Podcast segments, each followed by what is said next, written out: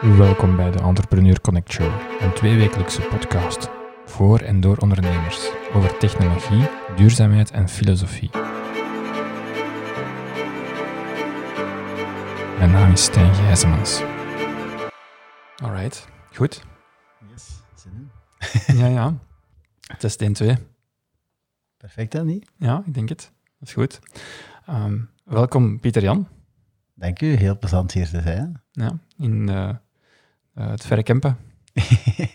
ja, een beetje de richting van mijn roots uit. Eh, het is ja, altijd, altijd leuk om terug in het oosten van Vlaanderen te zijn. Ja, ja.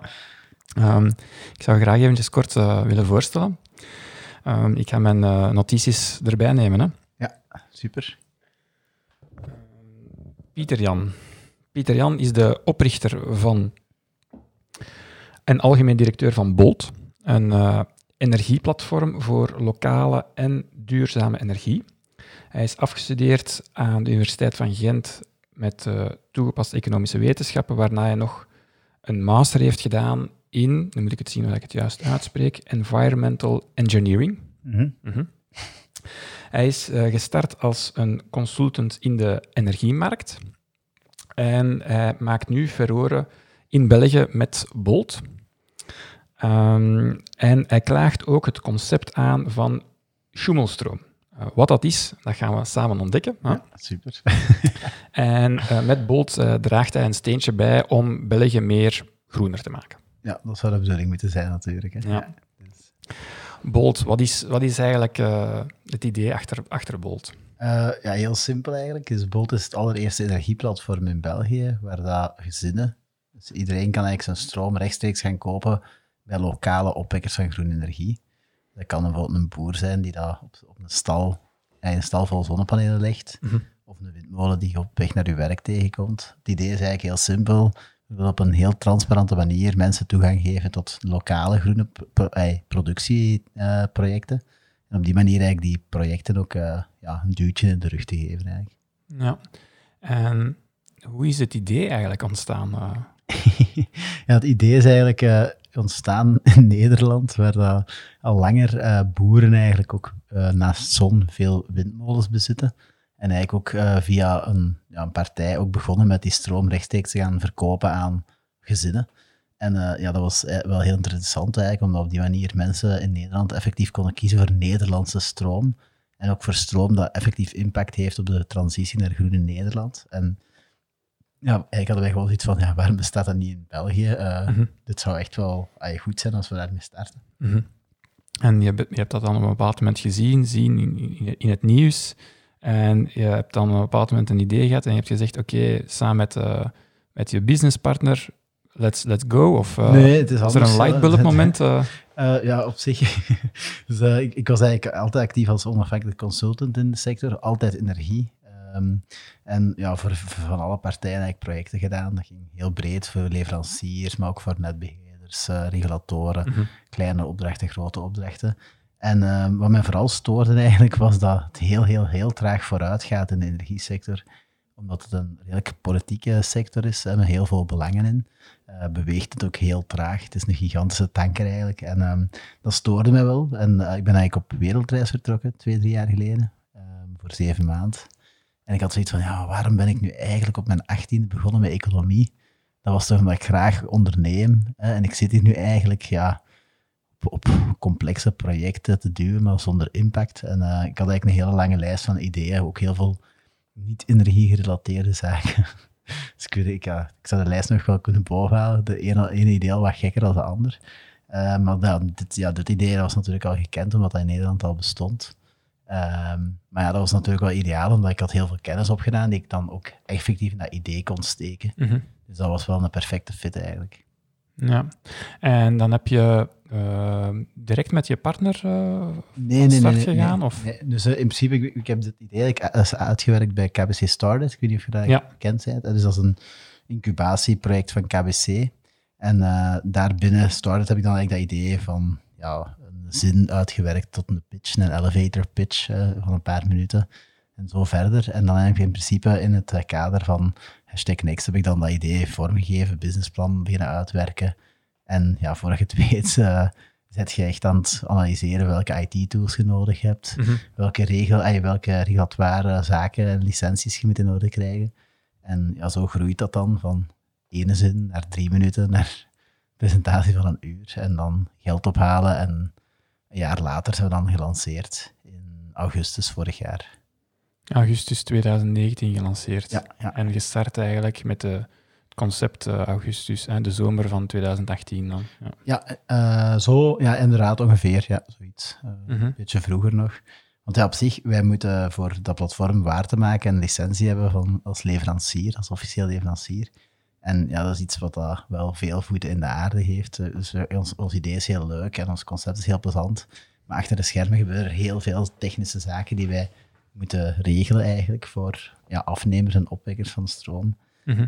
Ehm, ik kan daar uren over praten wat het allemaal is, maar dat wil wel zeggen dat we heel, eh, toch wel een serieuze IT-development hebben moeten doen en zo, om dan effectief te kunnen lanceren. Eigenlijk. Ja. Ja, ja, ja. Om ehm, goed te begrijpen hè, wat Bolt juist is, hè, het kort even eh, aangehaald. Ik heb mij eh, zelf als klant nu ingeschreven. En ik had het gezien. Eh, Eindelijk, ja, leuk. Ja. Zalig. Ehm, ehm, en ik zou graag eens een keer samen met u hè, door, die, door die verschillende stappen gaan, om, om Ja. ook eens goed te begrijpen van hè, wat is nu de, de, de ervaring als klant. En ik heb hier de website, ik zal hem even op het scherm plaatsen. Ik ben benieuwd. Beetje UI, UX. ja, ja, voilà. Dus ehm, ehm, het eerste wat mij opviel is eigenlijk ja, op, op, op de website, hè, ik, ik ben geïnteresseerd in hè, lokale energie, want dat is eigenlijk het concept. Mhm. En dus je neemt de klanten mee naar hè, waar kan ik dan die lokale energie kopen. En dus ik was geïnteresseerd in, ik woon dan in de gemeente hè, Tielen, dus Ja. we gaan eens een keer kijken hè, of dat er inderdaad eh, ehm, in, in Tielen eigenlijk eh, opwekkers zijn. En ik heb er inderdaad een gevonden eigenlijk, eh, bij ons in Lichtaard. Als ik Ja. dan een beetje inzoom op onze kaart, dat vond ik wel leuk eigenlijk, hè, dat, je, dat je gewoon geografisch kunt kijken.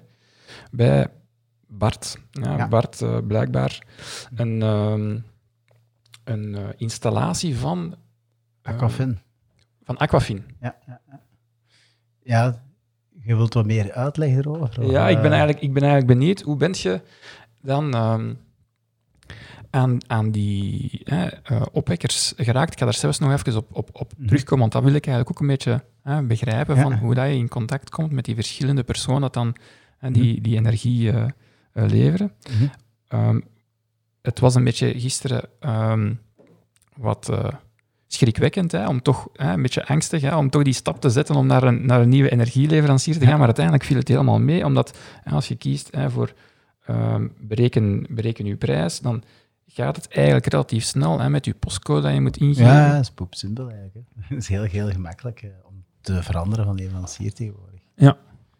Dus, Nee, maar dat is, ah, in principe, het ding is eigenlijk, mensen kunnen heel makkelijk veranderen van leverancier. Op zich, eh, effectief groene stroom met impact in huis behalen, is ook iets dat eigenlijk mensen hun voetafdruk aanzienlijk kan veranderen eh, en verbeteren natuurlijk, eh, zonder dat ze daar effectief eh, eigenlijk, moet ik wel zeggen, comfort voor moeten inboeten. Andere zaken, vegetarisch eten helpt Mhm. natuurlijk, de, enkel de trein pakken, geen auto meer, elektrisch gaan rijden. Het zijn wel zaken die helpen, maar die ergens wel een soort van comfort, in, waar je comfort moet inboeten. En dat houdt mensen tegen, maar energie is misschien een beetje saai, je ziet het niet, je riekt het niet. Ehm, maar op zich heeft het wel heel veel impact eh, als je een effectief een groen contract eh, gaat afsluiten. Een beetje het probleem is eigenlijk eh, in België is dat we koplopers zijn in groene contracten, dus we hebben dat wel begrepen. Dus bijna de helft van de Vlamingen zit op groene stroom. Maar in principe heeft niet al, hebben heel weinig van die contracten echt impact op de transitie naar groen hier bij ons. ja. ja. Dus hoe komt dat? Ja, een Europees systeem van certificaten. Nu ben ik al een beetje over schoemelstroom bezig. Want het, het is eigenlijk heel makkelijk om legaal te zeggen dat je groen bent. Maar het is niet omdat je dat mocht zeggen, dat je effectief ook de transitie aan het vooruitduwen bent. En dat is natuurlijk wat we willen veranderen, door mensen niet meer te laten kiezen voor ja, de tussenpersoon, maar effectief voor de producenten. Dat mensen weten, oké, er is effectief iemand die hier bij ons in België stroom aan het opwekken is voor mij. En op die manier weet ik dan zeker ook dat ja, ik een steentje bijdraag met mijn keuze voor groen. Mhm. Dus eigenlijk, als ik nu kies hè, voor mijn energie bij Bart hè, van, van eh, Mhm. Aquafin, dan weet ik, ehm, hè, conceptueel. En in theorie komt dat dan, komt dat dan eh, van, van hem. En dus dan voel ik me ook meer betrokken uh, erbij. En, en ten tweede, we weten dat ook Belgische groene stroom is, hè, niet Ja. geïmporteerde groene stroom. Ja, dat is eigenlijk het concept. Eh, en in principe, ja, het toffe er, er zijn eigenlijk drie zaken dat we willen te bereiken, denk ik. Eén is mensen die effectief willen kiezen voor stroom, en groene stroom met impact, zal ik zeggen dan. Mhm. Die kunnen dat via het platform. Er is geen grijze zone om daarmee te gaan foefelen. Ehm, twee is eigenlijk ook groene energie toffer maken. Ehm, we zijn niet de eerste die dat zuiver groene stroom aanbiedt. Er zijn nog partijen die dat doen. Maar die zijn ja, op een minder commerciële manier mee bezig, ook op een minder attractieve manier. En wij geloven wel door het vertellen van die verhalen van Bart, van Valerie en Frederik, van ai, gelijk wie op platform, dat we op die manier eigenlijk groene stroom op zijn minst tastbaar kunnen, krij- kunnen maken. Want traditionele partijen verkopen eigenlijk gewoon een contractje met het woord groen op. Dat is bezwaarlijk eigenlijk ja, eh, aantrekkelijk te noemen, maar op zich weten dat je van mensen koopt, Mhm, ja. het verhaal erachter, dat je effectief eigenlijk deel bent van ja, op zich een soort van beweging hier bij ons aan het steunen bent, want op zich zijn al die opwekkers wel degene die het tenminste aan het doen zijn op dit moment. Eh, dat op die manier meer mensen op effectief groene stroom kunnen krijgen. Dat is ook een, ons doel. Ehm, als je je inschrijft en in, in het eerste proces om, om klant te worden, Mhm. dan ehm, zijn er een aantal stappen hè, dat je moet doorlopen. Hè. Je moet zeggen waar je woont en je moet zeggen eh, ehm, hoeveel je jaarverbruik is en, Mhm, en ja. welke teller en zo verder, hè, welke code dat je hebt. Ehm, als je bijvoorbeeld praat met een aantal klanten, zijn er sommige mensen die zeggen van jaarverbruik, dat weet ik niet, of mijn teller, Mhm. dat weet ik niet. Ja, tuurlijk. dus mensen zijn heel weinig met stroom bezig. Hè. Dus acht minuten per jaar. Is ooit marketingonderzoek rond gedaan. Ehm, dus we moeten ze echt wel bij het handje helpen. En Mhm. wat wij eigenlijk doen, is we gaan zorgen dat we... ehm, het voordeel is als je dan effectief opgetekend hebt, dat de netbeheerder ons wel de effectieve verbruiken doorstuurt. Ja. Dus op die manier kunnen we wel altijd goed monitoren dat ja, op het moment dat alle stroom van Bart gekoppeld is aan een gezin, aan, aan, aan zijn gezinnen, dat we die dan ook als uitverkocht kunnen zetten op platform. Want dat is natuurlijk wel een heel belangrijk concept bij Bolt. Eh, ja, als we een opwekker op platform zetten, kopen we de certificaten op van hem. Dus de garanties van Orpro, dat zijn die officiële documentjes. Eh, we kopen ook hun stroom, ondanks dat we eigenlijk legaal niet verplicht zijn. Zeggen we, ja, oké, maar je gaat toch niet enkel certificaten kopen, je moet toch ook de stroom hebben. Ehm, dus we kopen ook hun stroom op. En eh, we gaan natuurlijk ook hun verhaal vertellen en dat proberen uit te dragen. En dan kom ik eigenlijk bij het derde punt dat we willen bereiken. Door die opwekkers een beetje op een voetstuk te zetten, dat ze verdienen. Hoop ook dat we anderen kunnen inspireren om ook opwekker te worden. Ja. Een voorbeeld, ja, de- eh, op zich, je kunt als gemeente, als tennisclub, als brouwer, als groot bedrijf zoals Aquafin allemaal een zonnepanelenproject eh, ontwikkelen. Als je dat doet, verdient je eigenlijk om eh, op zich op je voetstuk te staan, want op die manier kun je dan anderen inspireren om ook, ook hetzelfde te gaan doen.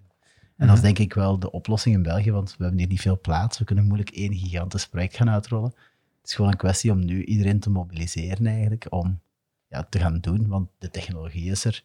Geld is makkelijk dat vast te krijgen. Als je nu ziet windprojecten, als die voor financiering zoeken bij bijvoorbeeld eh, burgers, dat is meestal op een paar uur uitverkocht. Dus dat zijn niet de problemen. De problemen zijn vooral die projecten gedaan krijgen. Dus ja, hopelijk dat we op die manier daar ook kunnen helpen. Mhm.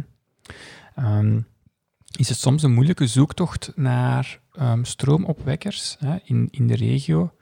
Ehm, spenderen jullie daar veel tijd aan? Of komen de stroomopwekkers, hè, de, de boer of de, eh, de tennisclub, hè, komen die zelf naar jullie? Ja, op zich, ik denk dat vooral een uitdaging is eigenlijk aan consumentenzijde. Oké. Dus, eh, dat is eigenlijk op zich, ja, wij bieden eer- eerst en vooral een eerlijke prijs, want we zeggen ook eerlijke prijs voor de consument en de producent.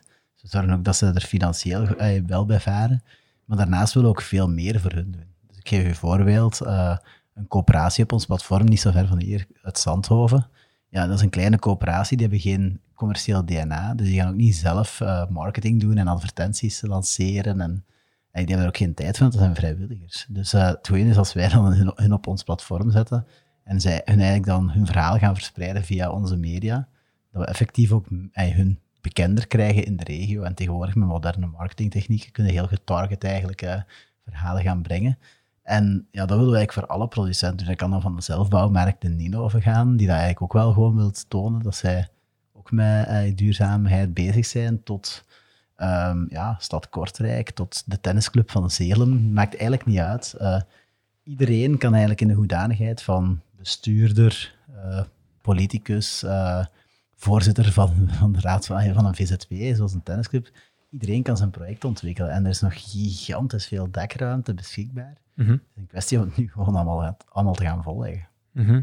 Dus eigenlijk zou je ook ehm, zelfs particulieren die een grote woning hebben kunnen stimuleren om meerdere zonnepanelen te leggen en dan toch de reststroom te verkopen via Ja. jullie platform. Ja, dus nu heb je nog altijd het terugdraaiende teller. hè. Mhm. Dus eh, voor de mensen die, op zich, dat is gewoon een teller die heen en weer draait, eh, waardoor je eigenlijk niet echt kunt zien hoeveel dat ze nu hebben geïnjecteerd en hoeveel niet.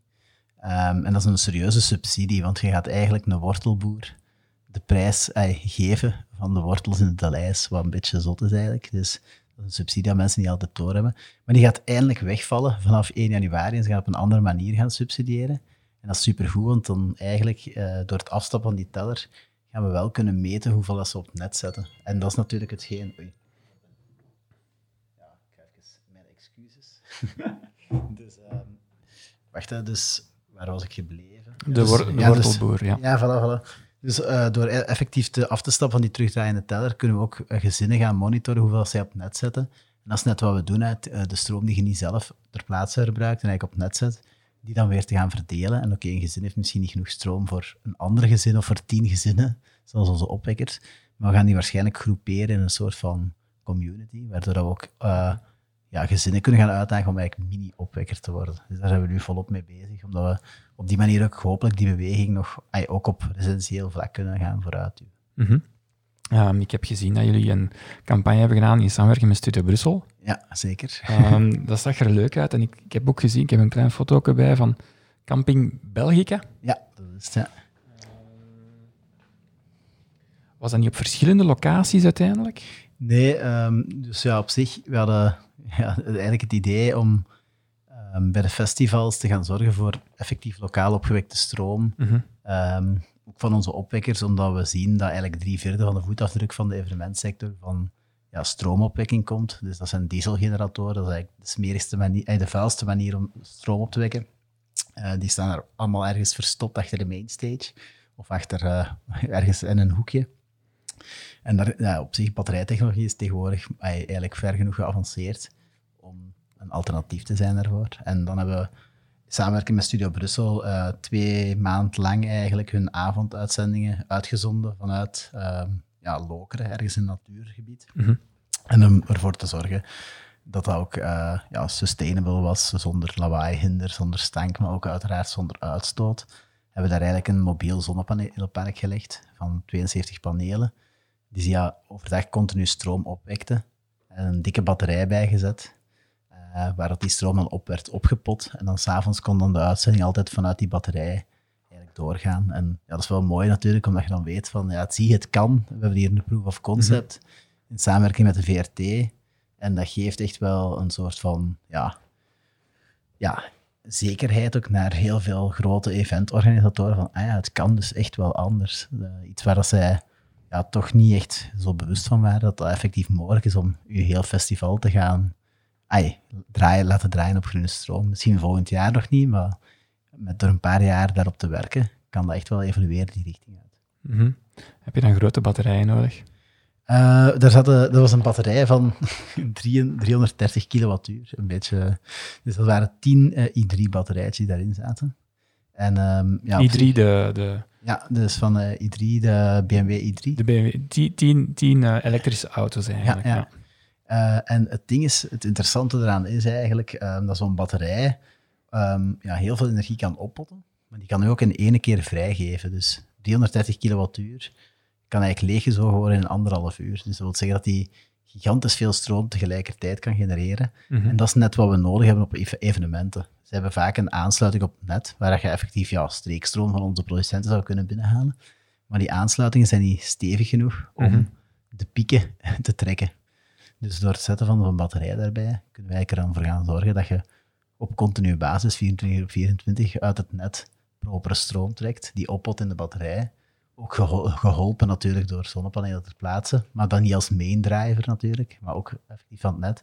En dan zo die pieken eigenlijk ja, groen te gaan oplossen eigenlijk. Mhm. Dat is onze, ja, op zich, het is niet echt onze main missie, Maar het, is, het, sluit wel aan, we willen effectief echte groene stroom in de huiskamer krijgen. Dus uh, door dat ook met de festivals en met de evenementen te doen, kunnen we ook weer bewijzen dat het anders kan. Dus, Mhm. Mooi. Ja, heel plezant, we hebben ons geamuseerd. Ja, dus, ja, ja, ja.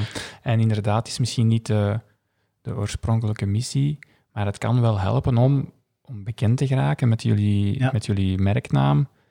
Ehm, heb je veel feedback eigenlijk gehad over, over dat initiatief? eh, ja, Brussel? Ja, zo, eh, dus dat is ook wat ik zei. In principe, de grootste uitdaging is om gekend te geraken als merk. Want ik geloof er nog altijd in ehm, dat, dat we...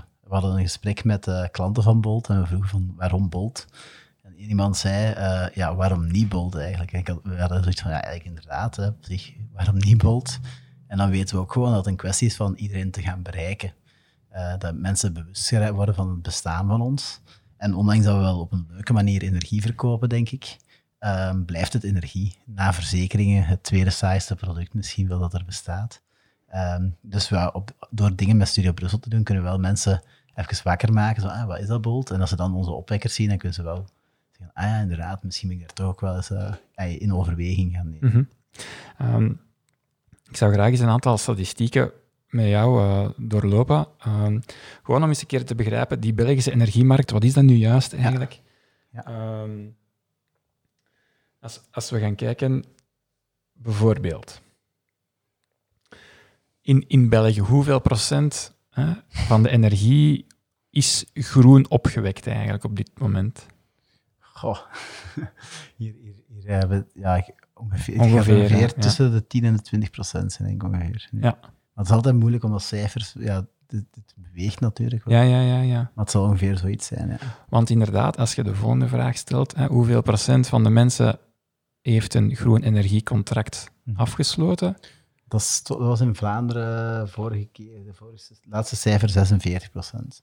Ja, dus dat is wel interessant, hè, dat, dat, dat, dat verschil. En dat verschil ver- wordt dan verklaard misschien door die, ehm, die groene energie die wordt aangekocht vanuit het buitenland. Ja, eh, op zich, ja, ze, ik zal het systeem anders even uh, Ja, ja, ja, uiteenzetten. ja. Dus, eh, met- eh, ze hebben, op zich is dat een goed systeem. Ehm, dus ze hebben gezegd bi- binnen Europa van oké, we willen groene stroom transparant maken.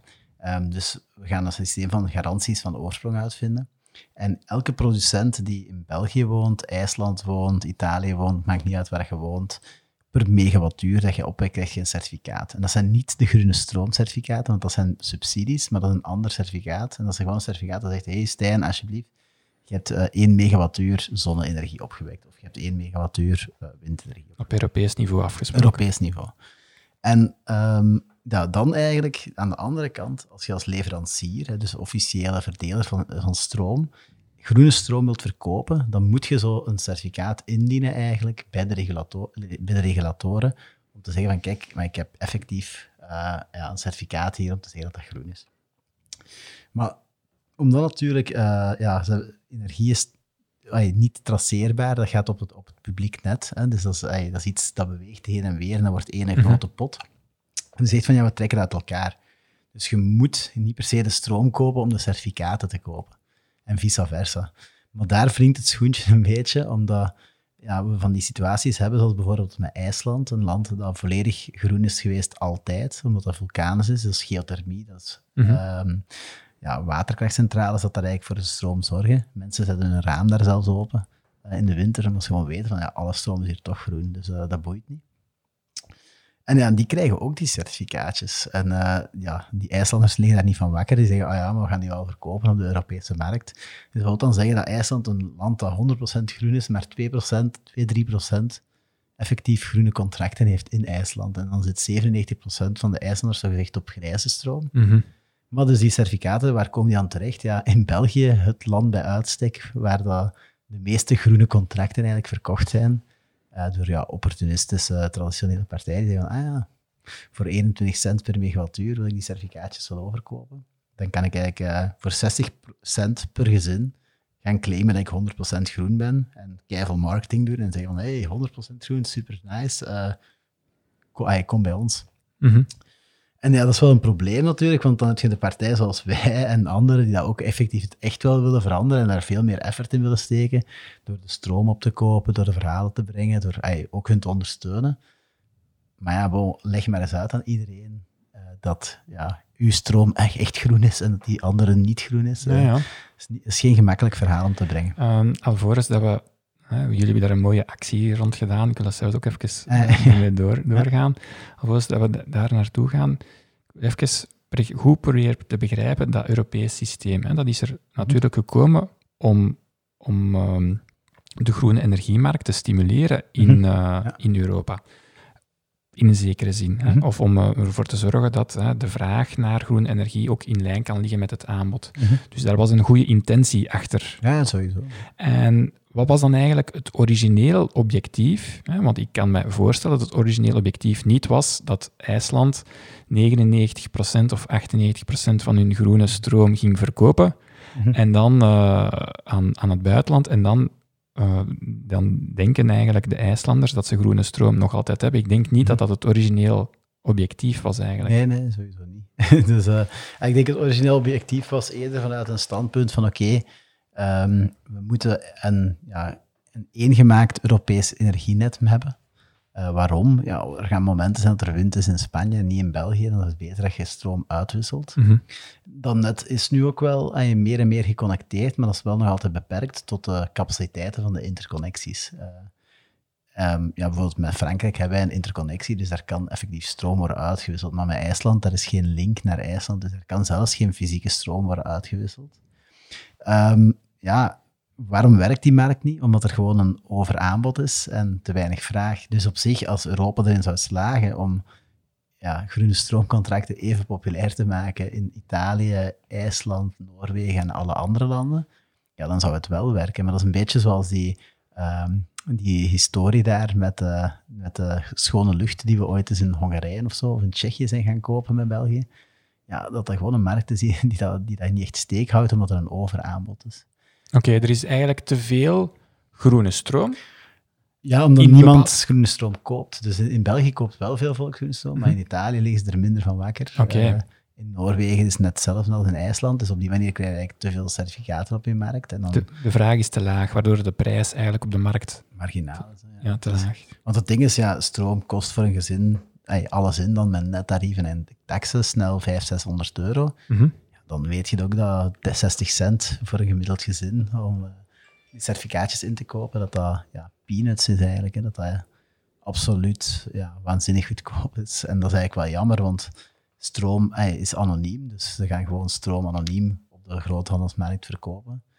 Ja, dan zou je toch moeten verwachten dat er meer waarde wordt gehecht aan het groene karakter van die stroom.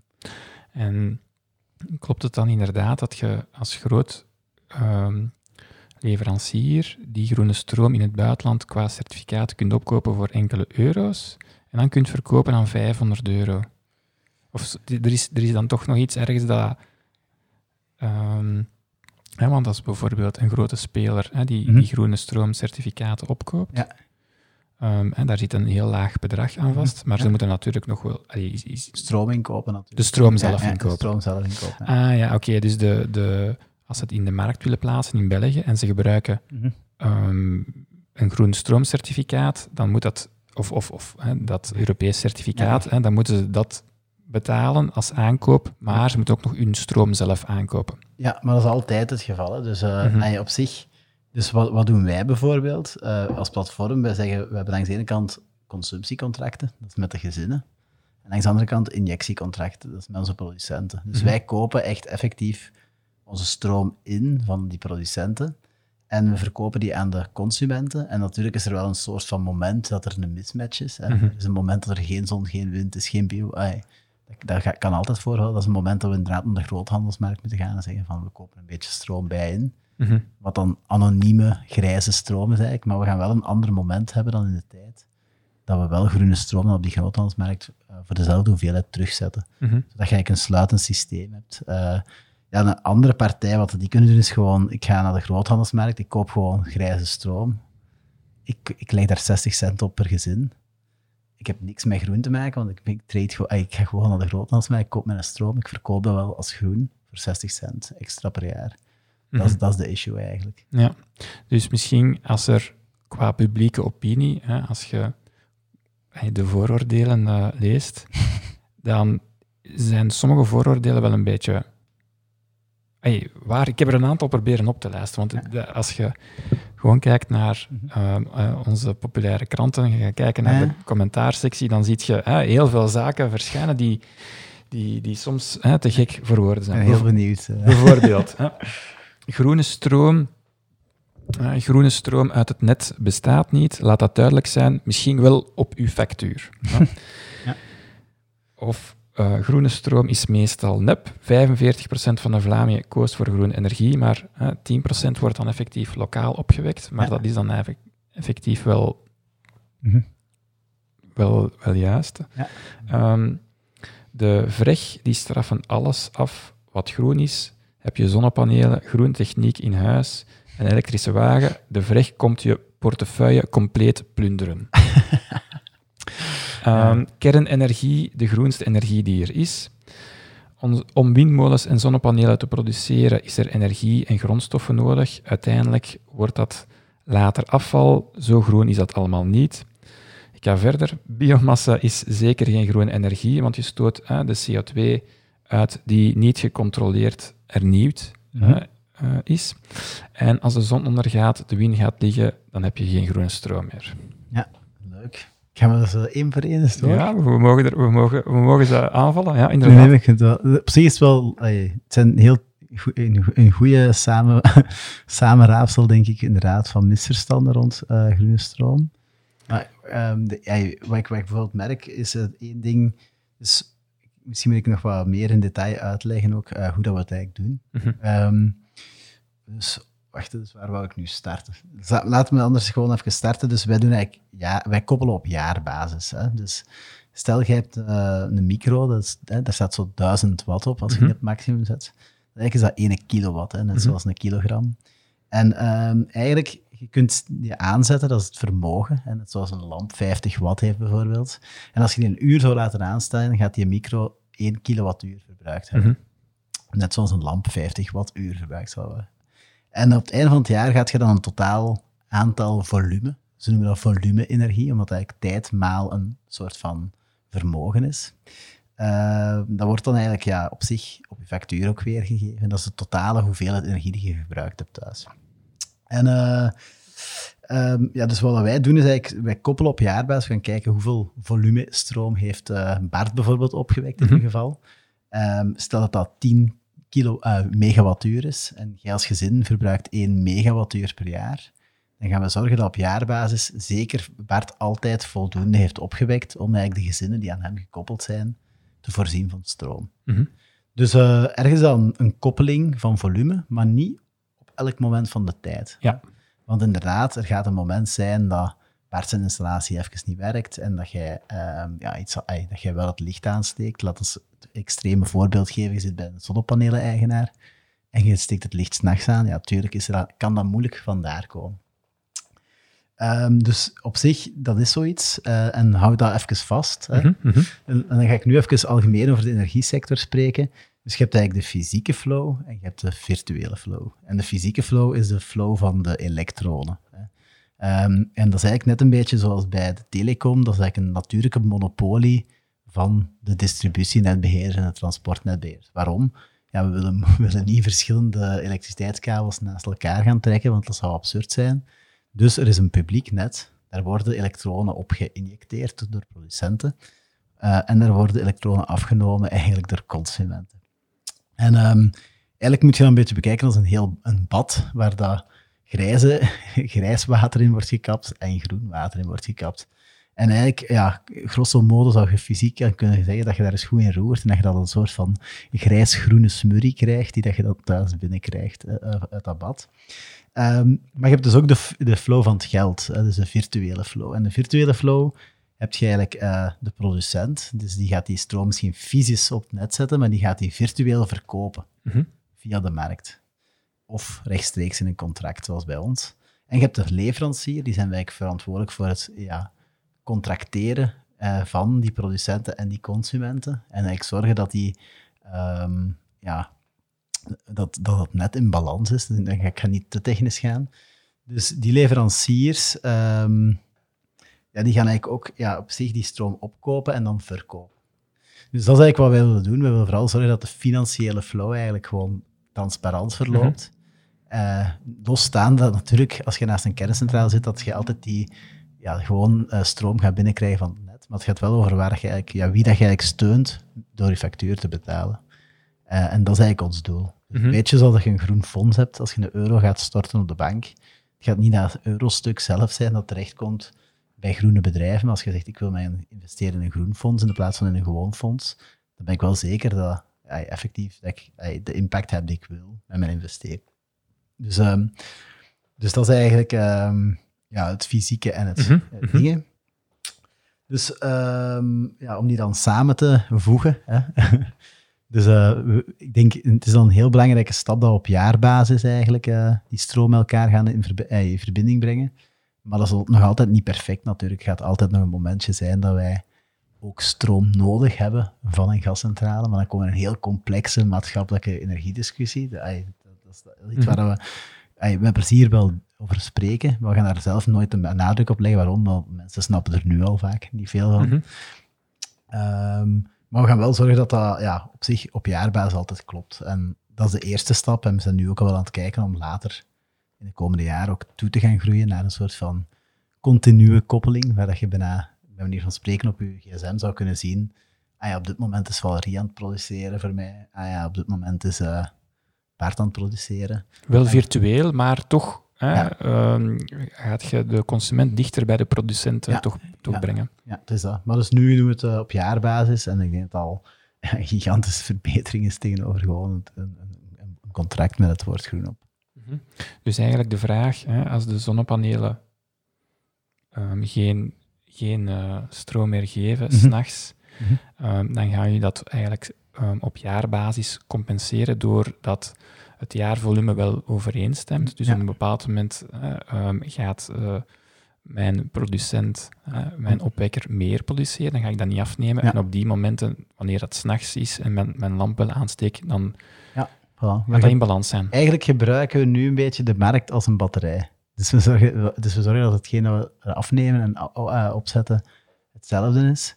Natuurlijk, de markt gaat dat niet kunnen blijven doen. Als enkel bolts zouden bestaan, zou er wel een probleem zijn, mm -hmm. natuurlijk. Mm -hmm. Uh, maar natuurlijk, ja, dat gaat helemaal evolueren met de komst van slimme meters, met de batterijtechnologie die meer en meer volwassen wordt. Mm -hmm. uh, ik spreek dan over bijvoorbeeld vehicle to grid, waar dat je je auto als batterij zou kunnen gaan gebruiken. Um, dat komt er allemaal aan, maar um, ja, we hebben er lang op moeten wachten. Maar de komende jaren zou er toch wel iets in een stroomversnelling moeten komen omdat er eindelijk ook uh, ja, slimme meters worden geïnstalleerd in Vlaanderen. Mm -hmm. uh, we hebben daar lang op moeten wachten. Allee, zeg, ik word hier uh, lastig gevallen. Ik had hem beter eerst op stil gezet. Geen probleem. maar ik heb, ik heb een vrouw die dat elk moment kan bevallen, hè, dus, dus, dat is moeilijk. Je kunt het niet gewoon maar inderdaad afzetten. En um, er is natuurlijk ook heel veel commotie ontstaan hè, in, in het verleden door hè, particulieren die zonnepanelen hadden gelegd op hun dak, ja. um, die eerst hè, door, um, door de regering enorm veel uh, hoge certificaten betaald zijn geweest hè, voor hun stroom op de markt te plaatsen, dan misschien verwend zijn geweest mm -hmm. met een terugdraaiende teller. Ja. Um, en dus nu is er eigenlijk nog een derde stap, hè, die dan vanaf 2021 uh, mm -hmm. actief zal zijn, hè, met, een, met een verplicht digitale teller kun je dat wel begrijpen, dat vanuit een consumentperspectief, hè, tien jaar geleden de return on investment van die zonnepanelen. Um, heel groot was, omdat de subsidies hè, groot waren. En dan ja. dat er een beetje frustratie is en dat, dat er een beetje uh, angst is ten aanzien van, van, van de vreg, hè, van, de, mm-hmm. van de, de, de autoriteiten. Ja, wat er toen eigenlijk is gebeurd, is eigenlijk... Uh, ja, zonnepaneeltechnologie was nog niet zo matuur als nu. Dus dat was eigenlijk uh, nog een pak duurder. Ik denk dat zonnepaneelinstallaties toen misschien bijna tien keer zo duur waren als nu, per, per, per, per paneel. En um, ja, op zich was dat heel, heel, snel eigenlijk uh, aan, het, aan het veranderen. Dus elk half jaar waren, waren die prijzen echt aan het quasi halveren, bij manier van spreken. En uh, het gevolg was eigenlijk dat ze met die subsidies niet, niet volgden. Dus ze gingen altijd kijken met die subsidies, ja, we moeten beginnen met dat te steunen Dus we gaan subsidies instellen op x euro, zodat we zeker zijn dat die mensen eigenlijk rondkomen. Maar ze hebben die subsidies niet tijdig bij, bijgesteld. Dus een half jaar later konden de opportunisten ineens ja, gigantische winsten boeken daarmee. Omdat die daar natuurlijk gigantische winsten mee konden boeken, kon die in no time heel veel projecten uitwerken.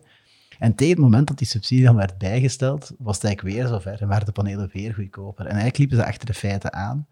Maar ik moet nu wel zeggen, dat is echt al sinds heel lang dat ze daar wel nu echt serieus naar kijken. Ze evalueren dat bijna op maandbasis eigenlijk, uh, hoe dat die prijzen Mhm. om dat te vermijden. Maar natuurlijk, dat is een fout van het verleden, Mhm. die dat we nu eigenlijk tien jaar later nog altijd horen. Of, of, of ja, inderdaad, het feit dat ik dat nu aanhaal in dit gesprek, dat is teken dat Mhm. hè, de, de, comment, de commentaren dat je ziet, hè, de vooroordelen, Ja. dat leeft ook nog, nog, eh, nog en- vandaag. Hè. En uiteindelijk, ja, die subsidies worden ook nog altijd uitbetaald. Dat is een beetje het probleem mee. Als je dat belooft ja, voor 20 jaar, als je investering legt, ja, dan moet je dat natuurlijk ook, ook nakomen. Want er zijn effectief personen die dat dan wel hebben gelegd eh, en Mhm. die investering gemaakt. Dus ja, dat is eigenlijk een erfenis die we meedragen. Eh, Mhm. Dus ja, dat is een, een fout geweest eh, die we ons moeten betreuren, denk ik. Ja. En het andere voordeel dat soms terugkomt is zonne-energie, dat is duidelijk, dat is, dat is groen. En windenergie, dat is duidelijk, dat is ook groen. Ja. Maar dan heb je Ah, ja. de fameuze Biomassa. biomassa, waar Ja. dat er nuance moet worden gelegd. Ja, dus dat is inderdaad iets. ay, nou proberen we, ay, dus op zich, we spreken vaak over buitenlandse stroom en zo. Maar in principe, zelfs binnenlandse stroom is niet altijd even groen als je zou denken. Eh, er zijn voorbeelden van oude kolencentrales die dat omgebouwd worden tot biomassa-centrales. Het enige verschil dat dat is eigenlijk, is dat er vroeger kool in verbrand werd en nu Canadees hout, bij manier van... nee, dat is echt letterlijk zo. Canadees hout eigenlijk via de havens binnenkomt. En ja, op zich, dat is bezwaarlijk groen te noemen. Je gaat gewoon bossen kappen en dat opbranden hier ter plaatse in België, zeggen dat je groen, groene stroom opwekt. En je zou ervan verschieten hoe een groot aandeel in de groene stroom in, in België, die eigenlijk van biomassa komt. Dus wat we wel op ons platform bijvoorbeeld hebben, is biogas. Eh, omdat dat effectief, eh, we vinden dat dat wel iets goed is. Dus dat is eigenlijk afvals, afval verwerken. Dat kan mest zijn, of agrarisch afval, of zelfs afval uit supermarkten. Alles wat organisch is, wordt dan eigenlijk vergist door mi- microben tot een gas, dat eigenlijk biologisch is, en dan verbrand. En daar haalt je wel heel veel methaan mee uit de lucht en je verwerkt nog eens eh, afval. Dus dan zeggen we van oké, biogas mag op platform, dat we zeggen dat is goed. Maar biomassa, ja, op het moment dat Bolt Canadees hout op het platform zet, eh, ja, dat is een moment, denk ik, dat, dat je met mij mocht komen aankloppen en zeggen, waar zit je mee bezig? Dus dat zal ook nooit gebeuren. Heb je soms veel gesprekken met consumenten ehm, over die vooroordelen? Eén op één of, of, bepaalde platforms. Is, is dat nog een beperkende factor voor een soort van exponentiële groei? Dat, er, dat die voordelen er zijn en dat, dat je daar moet tegen opboksen? Ehm, ik denk op zich de grootste drempel, denk ik, is het feit dat het een sector is van giganten met een gigantisch budget. Dus ehm, om je een cijfer mee te geven, eh, er wordt per jaar 50 miljoen euro ongeveer aan advertentieruimte gespendeerd door de sector. En dan spreek ik enkel over offline, dus radio, televisie, kranten. Maar dan spreek ik eigenlijk zelfs nog niet eens over wat er online uitgegeven wordt aan advertentieruimte. Dus dat is puur het plaatsen van creaties als advertenties, dus zelfs niet maken van de filmpjes en zo. Dat is puur gewoon, ik claim die ruimte. En dat is gigantisch veel en dat ziet je ook. Mensen weten ook van, ik moet de radio maar aanstaan en zo bla bla energie. Ik moet maar tv opzetten, bla bla energie. Mhm. Je moet maar overal kijken, het is bla bla energie. En ehm, ja, mensen hebben daar eigenlijk wel een goede filter al voor opgebouwd als het over energie gaat. pff. Of eh, zeker ook niet vertrouwen, want er zijn ook heel veel ja, bandieten die daar ook wel effectief in de, in de sector eh, actief zijn. En dan komen wij met een verhaal. En dan, ja, met veel minder budget natuurlijk, op, creatieve manieren proberen dat verhaal dan eh, ja, bij de mensen te krijgen. Ja, dat is natuurlijk niet eenvoudig, want mensen hebben één al zoiets van energie, ho, ho, ik moet hier mijn, ai, in mijn kokon openklappen of zo. Ehm, maar twee ook, ja, ze worden ook continu misleid door van alle andere communicatie. En daar is het voor ons dan heel belangrijk om ja, op een andere manier eigenlijk eh, bij de mensen thuis te, te geraken. Ik ga eens een keer kijken. Ehm, jullie hebben een campagne gedaan om met die certificaten Schumelstroom naar IJsland te gaan. Ja, dus dat is wel een campagne waar, waar we bedachten van, we zijn eigenlijk echt mafkezels, maar ja, dat maakt ook wel leuk natuurlijk. Ik denk dat ik een filmpje uh, gevonden heb. Ah ja, van Koen. Uh, Bolt vrienden, mijn uh, laatste dag zit erop. Tien dagen geleden aangekomen op IJsland met uh, duizend certificaten. Ja, ondertussen staan we in de rij te wachten voor getest te worden voor corona. You are prepared. It's not the first time I do this. Thank you. De opdracht was om ja, hier de pers te halen. Ik heb de eerste minister kunnen ontmoeten. Ik heb haar de duizend certificaten overhandigd. Ik ben in de populairste ochtendradioshow gekomen. Ik ben op televisie geweest. De twee uh, televisiestations hebben mij geïnterviewd. En ik ben ook in alle kranten gekomen met mijn opdracht. Dus voor mij missie geslaagd. Belgische stroom is niet altijd groen. Ik hoop dus dat de Belgische energiebedrijven ook wat meer gaan doen om stroom in België groen te maken. Ja. Koen. Leuke actie. Wie, wie is eigenlijk uh, Koen? Uh, ja, dat is een lang verhaal. Dus eigenlijk, um, ja, op zich, we proberen met Bolt wel eh, voornamelijk eh, positief te communiceren ja. over leuke mensen. Dus uh, meestal gaat je dat zien.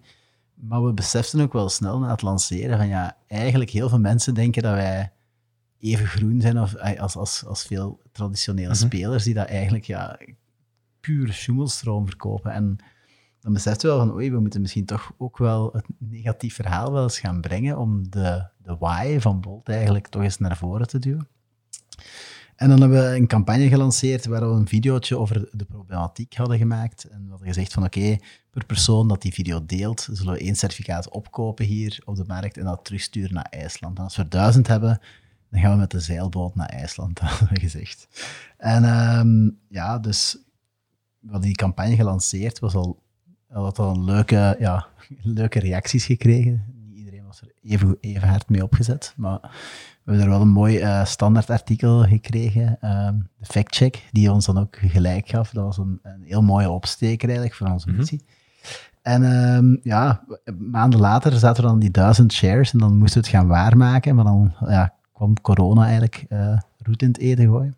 Dus we hadden effectief al een schipper gevonden die daarvoor uh, ay, presje wou maken om bij ons naar IJsland te gaan. We zagen dat wel zitten om een, een, zotte, een zotte trip te doen.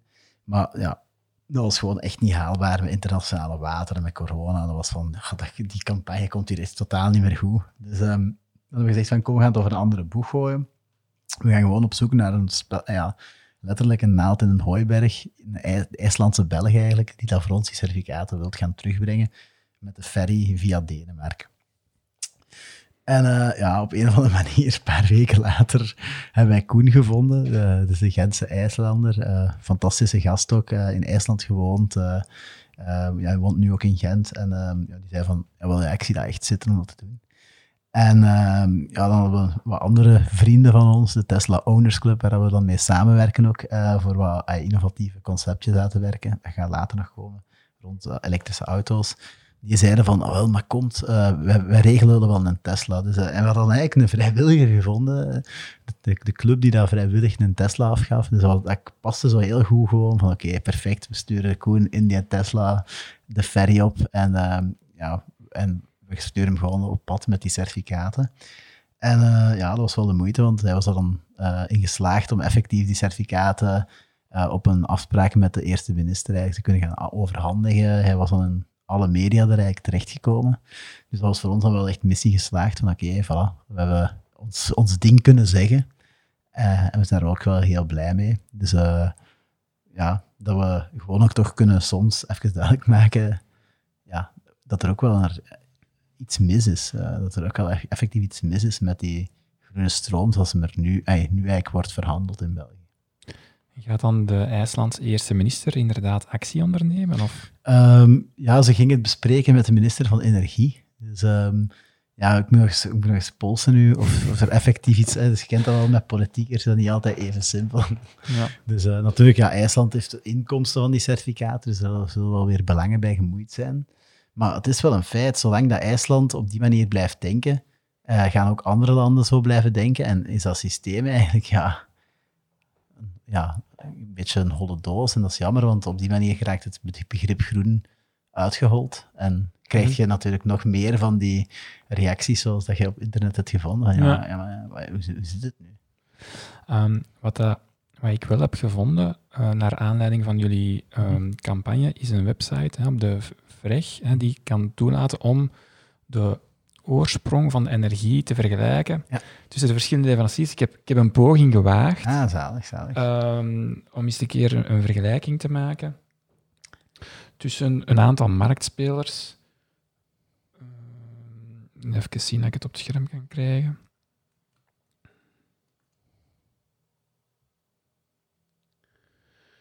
Dus ik heb mijn vorige leverancier in het midden geplaatst. Ah, ja. EcoPower. Amai, zalig.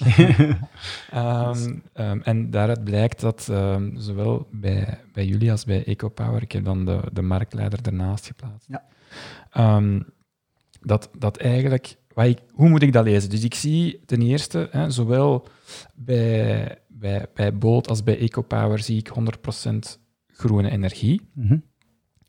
En ik zie dat het land van, van oorsprong België is, Vlaanderen of, of, of Wallonië. Ehm, en dat de energiebron inderdaad 100% ofwel windenergie of zonne-energie eh, is, of, een, of eh, biogas, hè, zoals Ja. dat jullie Ja, eh, ook hebben. En dan bij een aantal andere spelers. En dan zie je dat... Ik, ga, ik, denk, dat ik moet gaan kiezen voor groene stroom, want ik had Mhm. verwacht natuurlijk dat als ik hier groene stroom kies, dat ik, dat, dat hier 100% eh, Mhm. Ja. eh, groen is. Bijvoorbeeld, ik kies er een, eh, een andere. Ehm, bijvoorbeeld, één dat ik vaak eh, zie terugkomen in, op, op, op internet, Ja, ja. ja, die, die 100% groen is. Maar als je dan gaat kijken, dan zie je dat het eigenlijk uit het buitenland komt. Dat is eigenlijk de conclusie. Ja, eh, ah, ik wil niet met modder gooien, maar in het geval van Mega bijvoorbeeld, zie je dat dat eigenlijk een partij is die dan niks met groene energie te maken heeft. En eh, die dan wel het legaal framework gebruikt om ja, het woord groen te gebruiken. Eh, en dat is, dat is wel jammer, want zoals EcoPower, die, doen, die hun stroom is eigenlijk even zuiver groen als die van ons. Eh, voor hun, zowel als voor ons, is het heel moeilijk om eigenlijk het verschil uit te leggen tegen mensen. Maar er is wel een verschil. Het is niet omdat daar 100% groen op staat. Mhm. En dat dat 100% legaal is, dat dat even goed is. En dat, daar, zit, daar wringt het schoentje wel. En in principe zou je kunnen zeggen, als die energie vanuit IJsland komt en die certificaten worden uit IJsland eh, gehaald, Mhm. zolang dat de, groen, de stroom dan in IJsland als grijs wordt verkocht, dan is er eigenlijk gewoon een transfer. Ja. En dan zou het eigenlijk oké zijn. Hè? Ook omdat de virtuele stroom wordt verlegd en de fysieke stroom niet. Hè? Mhm. Zoals, hè, Ja. zoals je er net had gezegd, de, Mhm. de, de, de virtuele stroom wordt verlegd, maar blijkt dan dat in IJsland die groene contracten Mhm. Nog altijd groen blijven eigenlijk. Of dat die, Eh, ja, op zich, er zal in de kleine lettertjes in IJsland dan wel staan dat dat eh, waarschijnlijk verplicht door Europa ook van dit is eh, geen groene stroom voor een groot stuk. Mhm. Maar niemand leest die cijfer. En dat is net zoiets, energie is een heel saai product. Eh, wie, wie leest de kleine lettertjes van zijn verzekeringen graag? Wie leest de kleine lettertjes van zijn energie graag? Niemand. En dat, bes- dat weten we ook, dat mensen daar niet mee bezig zijn. En daar wordt eigenlijk dan ja, wel wat misbruik van gemaakt. En het ding is eigenlijk, eh, dit is een heel, van, een heel goed initiatief van de VREG. Ehm, het enige jammer daaraan, vind ik, en ik heb het al gezegd, hè, dus ze weten dat ook wel, is eigenlijk dat je dat enkel achteraf kunt gaan checken. Ehm, waar, waar ik nu voor pleit, is eigenlijk een soort van Nutri-score, net zoals bij eten. Dat je eigenlijk heel makkelijk op het moment van verkoop kunt zien, hoe zit het? Is dat hier nu effectief groen eh, of niet? Of in welke gradatie is dat groen? Mhm. En ehm, ey, ik denk dat dat net is omdat mensen moet je handje, hun handjes, ey, je moet hun handjes vasthouden. Hè? Dus in principe, er staan ook wel E-codes en specifieke calorieën en zo allemaal op de Mars bijvoorbeeld. Mhm. Maar Mars is dan ook zo slim om dat achter het flapje te steken. De meeste mensen kijken niet achter het flapje van de verpakking en ze pakken die Mars mee. Door de Nutri-score moet dat effectief gewoon op de voor, ey, of van voor worden geplaatst. En gaan er wel meer mensen al bewust maken rond, ah ja, misschien, eigenlijk is inderdaad niet zo gezond. Misschien moet ik toch meer zoeken naar een balans tussen de twee. En dat willen we ook wel bij energie. En nog een ander probleem eigenlijk, om dan volledig te zijn, is dat de herkomstverrijking nu enkel gefocust is op de certificaten. Mhm. En het zou heel goed zijn dat ze ook info zouden kunnen meegeven in de toekomst over dat de stroom effectief wordt opgekocht ehm, naast de certificaten. Maar dat gaat natuurlijk, daarvoor moet je ja, heel de wetgeving gaan schrijven. Dus dat, dat zal wel een uitdaging zijn om daar eh, ja, Mhm. verdere stappen in te nemen. Oké. We hebben al een eh, goed eerste deel gehad over de feiten hè, Ja. rond eh, de, de energie. Hè. Dat is denk ik heel verhelderend geweest eh, voor mezelf. Ehm, ik denk ook voor vele andere mensen dat, waar, waar ik dan ook naar kan doorverwijzen. Ik denk dat dat wel interessant is. Ehm, ik heb wat vragen over jullie avontuur als, als ondernemer. Ah ja, tof.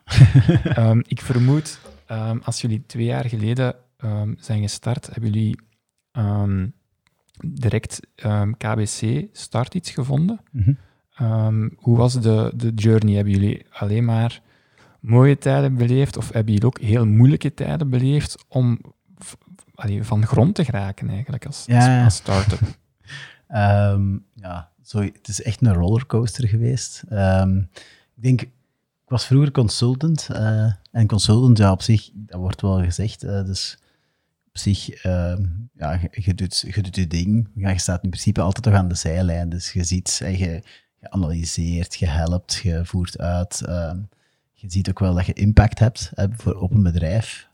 Maar ehm, ja, je bent toch niet echt heel hard betrokken bij de cijfertjes. Hè? Dus eh, van hoe zit het nu eigenlijk met de, met de resultaten? En dan merk je wel dat dat echt wel een rollercoaster is, vanaf dat dat effectief volledig je eigen ownership wordt. En om dan mezelf te quoten, denk ik, vijf, vier jaar geleden, was dat van, ja, ik ben eigenlijk beu om zo'n tandwieltje te zijn ergens. Ik wil ergens wel zo wat meer in de, in de spits staan, ah, zo wat exposed in de wind, zal ik zeggen.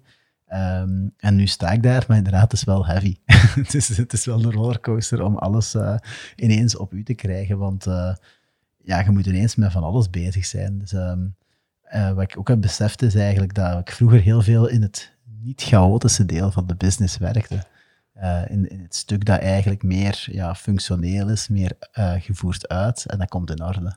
En dat is natuurlijk een heel meestal heel complexe materie, dus dat is zeker een uitdaging. Maar het is geen chaos. Ehm, en daar, heb- daar merk je dan nu dat er heel veel chaotische factoren bij komen, zoals communicatie, PR, marketing, eh, et cetera, et cetera. Dat zijn allemaal zaken die dat minder makkelijk te beheersen zijn. En in het begin probeer je dat heel hard te beheersen, maar je moet, ja, hoe langer hoe meer besef je van, je moet proberen eh, die chaos te accepteren, maar ook ja, natuurlijk ook wel te proberen ja, de, juiste, de juiste dingen te doen natuurlijk, maar dat hoort er gewoon bij, denk ik. Ehm, dus ja, om nu niet te veel rond de pot te blijven draaien. Eh, ja, nee, op zich, ja, hoogtes en laagtes, veel, veel slapeloze nachten. Ehm, maar wel een, zalig, ey, een zalige tijd, denk ik. Eh, je Hm. voelt wel geleefd. En ehm, ja, ik denk dat er wel wat moeilijke fases zijn, denk ik. Ehm, ja, ik denk dat het vooral eerst moeilijk is om die identiteit te zoeken. En ik denk dat dan oefeningen die iedereen moet doen. En dus je hebt een idee en je moet dat idee uitwerken. Maar je mocht, je mocht niet te snel zijn, maar je mocht ook niet te traag zijn. Als je te snel bent, gaat je ja, te, niet, niet, moet ik zeggen, te narrow gedacht hebben eigenlijk. Je gaat snel gezegd, ik doe dat. Terwijl je even moet toch je, blik verbreden. Maar dan is de uitdaging ook om, om die blik terug te laten landen bij effectief. En dat ga ik doen. En dan terug eh, ja, het gewoon te gaan uitvoeren en uitwerken. Ehm, dus ik denk dat dat een uitdaging was. De eerste uitdaging was denk ik, eh, hoe, hoe, hoe, hoe kijkt je breed genoeg en gaat je dan Mhm. snel concreet worden. Eh, tweede uitdaging is natuurlijk ja, het samenplakken van alles. Dus ehm, een businessplan dat zowel een financieel plan is, eh, het moet financieel steek houden, als functioneel steek houden, als eh, ja, ook communicatief en, en qua, qua merk en zo steek. Eh, dat waren wel, was, was wel niet zo simpel, maar het was wel een heel, heel, leerrijk, eh, Mhm. heel leerrijk proces eigenlijk. En dat proces is nu nog steeds bezig, denk ik. Nu gaat dat meer over ja, hoe vermarkt je dan je, Mhm. merk. ehm, hoe, hoe vinden we nog meer mensen die effectief naar ons willen luisteren? En ehm, ja, dat gaat waarschijnlijk nog niet stoppen de komende jaren, denk ik. is inderdaad hè, eh, het feit dat je hier ook eh, bent vandaag, het feit dat je krantenartikels eh, doet, het feit dat je initiatieven doet die een beetje eh, niet de standaard marketing zijn, Mhm. Ehm, zijn dat redenen ehm, die, zijn dat initiatieven dat u doet om net meer klanten aan te trekken? Ja, ik denk in principe, ja, je hebt je, je plannen dan. Hè, um, en als je dan op een gegeven moment in de startblokken staat, dan is het een kwestie om die te proberen uitvoeren. En om die uit te voeren, is het heel belangrijk om te weten wat zijn uw KPI's, hè, wat zijn uw Key Performance Indicators. En dan heb je degene die dat eerder beheersbaar zijn, van zorgen dat iedereen betaalt. Hè. Dat is als een klant is mhm. geworden, dat we niet uh, tot... Um, ja, ja, zorg dat mensen blijven, hè, de churn bijvoorbeeld. Mm maar de andere KPI is natuurlijk groei. En dat is, de, dat is, de, dat is de, de belangrijkste in onze fase, omdat we van niks starten. En ja, natuurlijk moet alles wat we doen dan ook wel in functie daarvan zijn. En um, ja, we zouden dat niet doen natuurlijk als dat niet zou zijn om meer mensen te overtuigen om effectief bij Bolt uh, ja, zich ook aan te sluiten. Omdat dat de enige manier is dat we zullen overleven in die end. Maar ik denk dat het wel ook belangrijk is, is de manier waarop. En daar willen we iets aan veranderen. Um, als wij wouden, hadden we nu misschien vijf keer zoveel klanten gehad. Um, maar dan waren dat geen goede klanten. Dus uh, ik denk, de sector is een beetje ziek op dit moment. Hè. Dus uh, langs de ene kant heb je de consumenten die daar continu ja, veranderen om het jaar van leverancier, om toch maar promo's te gaan pakken. En dan heb je langs de andere kant uh, verkopers die dat eigenlijk stiekem weten dat ze mensen in het zak aan het zetten zijn. En die het toch verkopen. En langs de andere kant heb je dan leveranciers die eigenlijk onder druk van ja, gewoon moeilijke resultaten de laatste jaren, ook door heel veel mensen die dat wisselen, ja, die dan eigenlijk hun trouwe klanten ja, moeten laten opdraaien voor, die, voor eigenlijk toch financieel het rond te krijgen. Wat dan weer wantrouwen voedt van de mhm. consument. En, en, mhm. er zit zo een soort van carousel dat al tien jaar bezig is eigenlijk, waar er geen vertrouwensrelatie meer is tussen leverancier, consument en, ehm, en, en verkopers. Uh, en dat willen we tegengaan. Dus we proberen echt ook wel op een juiste manier te groeien door een helder verhaal, transparant op vlak van groen, maar ook op vlak van prijs proberen we heel transparant met maar één product eigenlijk naar de markt te gaan. Uh, in tegenstelling tot de 50 tariefformules die ze maken om op elk moment van de tijd maar de perceptie te kunnen wekken dat ze de goedkoopste zijn. Daar doen we gewoon niet mee mee. We hebben gewoon een correct tarief. Dat is, dat is, trouwens een goede prijs. De meesten zijn beter af bij ons dan wij de, wij, waar ze voordien zaten. Uh, maar we willen vooral gewoon lange termijnsrelaties bouwen. Want um, ja, niet, niet, iedereen is gediend bij continu te moeten gaan nakijken. Zit ik nog wel goed? Um, ja, niet alle verkopers blijven, kunnen dat blijven opbrengen om gewoon zijn contract te verkopen, mm -hmm. terwijl ze eigenlijk weten dat dat toch niet op niks slaagt. Um, dus ja, we hopen gewoon op een andere manier te doen. Dat is moeilijker, maar we denken wel dat in, in de long run dat dat wel effectief ons kan, ja, dat dat wel positief kan zijn. Dat we gewoon zeggen, kijk, we zijn het anders aan het doen en we creëren ons eigen, onze eigen energiemarkt van mensen die dat wel willen, ay, um, ja, elkaar vertrouwen. Mm -hmm, Oké. Okay. Um, ehm, jullie hebben um, eerst onderdak gehad inderdaad bij KBC, dan ja. uh, kapitaal opgehaald. Ja. Uh, jullie hebben ook nu een, uh, een, een investering, uh, een grote investering gekregen, sinds enkele maanden, denk ik. ja, even geleden al, bij van, de lancering. Van, ehm, misschien dat ik het juist zeg, Lumi ja, Luminus. Van Luminus, ja. ja. Hoe was de, zijn jullie actief op zoek gegaan naar een nieuwe kapitaalsronde? Um. Um, nee, eigenlijk in principe... ja, dus, hashtag Next was eigenlijk een initiatief van Luminus, waar ze zeiden van we zijn een tanker. En ja, we willen eigenlijk gaan innoveren ook buiten onszelf. Hè, uh, omdat, ja, omdat dat gewoon interessant is. En zij hadden wel ergens al voorzien van oké, we willen meer gaan doen. En um, ja, op zich waren zij heel snel dan bereid eigenlijk na pitch van oké, eigenlijk wij geloven ook in dat verhaal. Op zich, zij zetten zelf ook heel veel windmolens. Um, van ja, wij geloven, wij geloven echt wel in, we willen jullie steunen daarin. En ja, op zich is het dan redelijk snel eigenlijk beklonken gegaan geweest, omdat ja, omdat het gewoon wel een goede samenwerking is, denk ik. Uh, een, goede, een goede balans ook tussen wij die ons verhaal aan het schrijven zijn en zij die ons ja, natuurlijk als aandeelhouder uh, ook wel helpen natuurlijk. Hebben jullie nog ambities om eigenlijk dit, dit concept naar andere landen te brengen? In het begin had je vermeld dat Nederland hè, mm zo'n soort van platform al had. Ja. Is, is jullie concept eigenlijk ook exporteerbaar? Uh, ja, zeker. maar het is wel natuurlijk een lokaal product.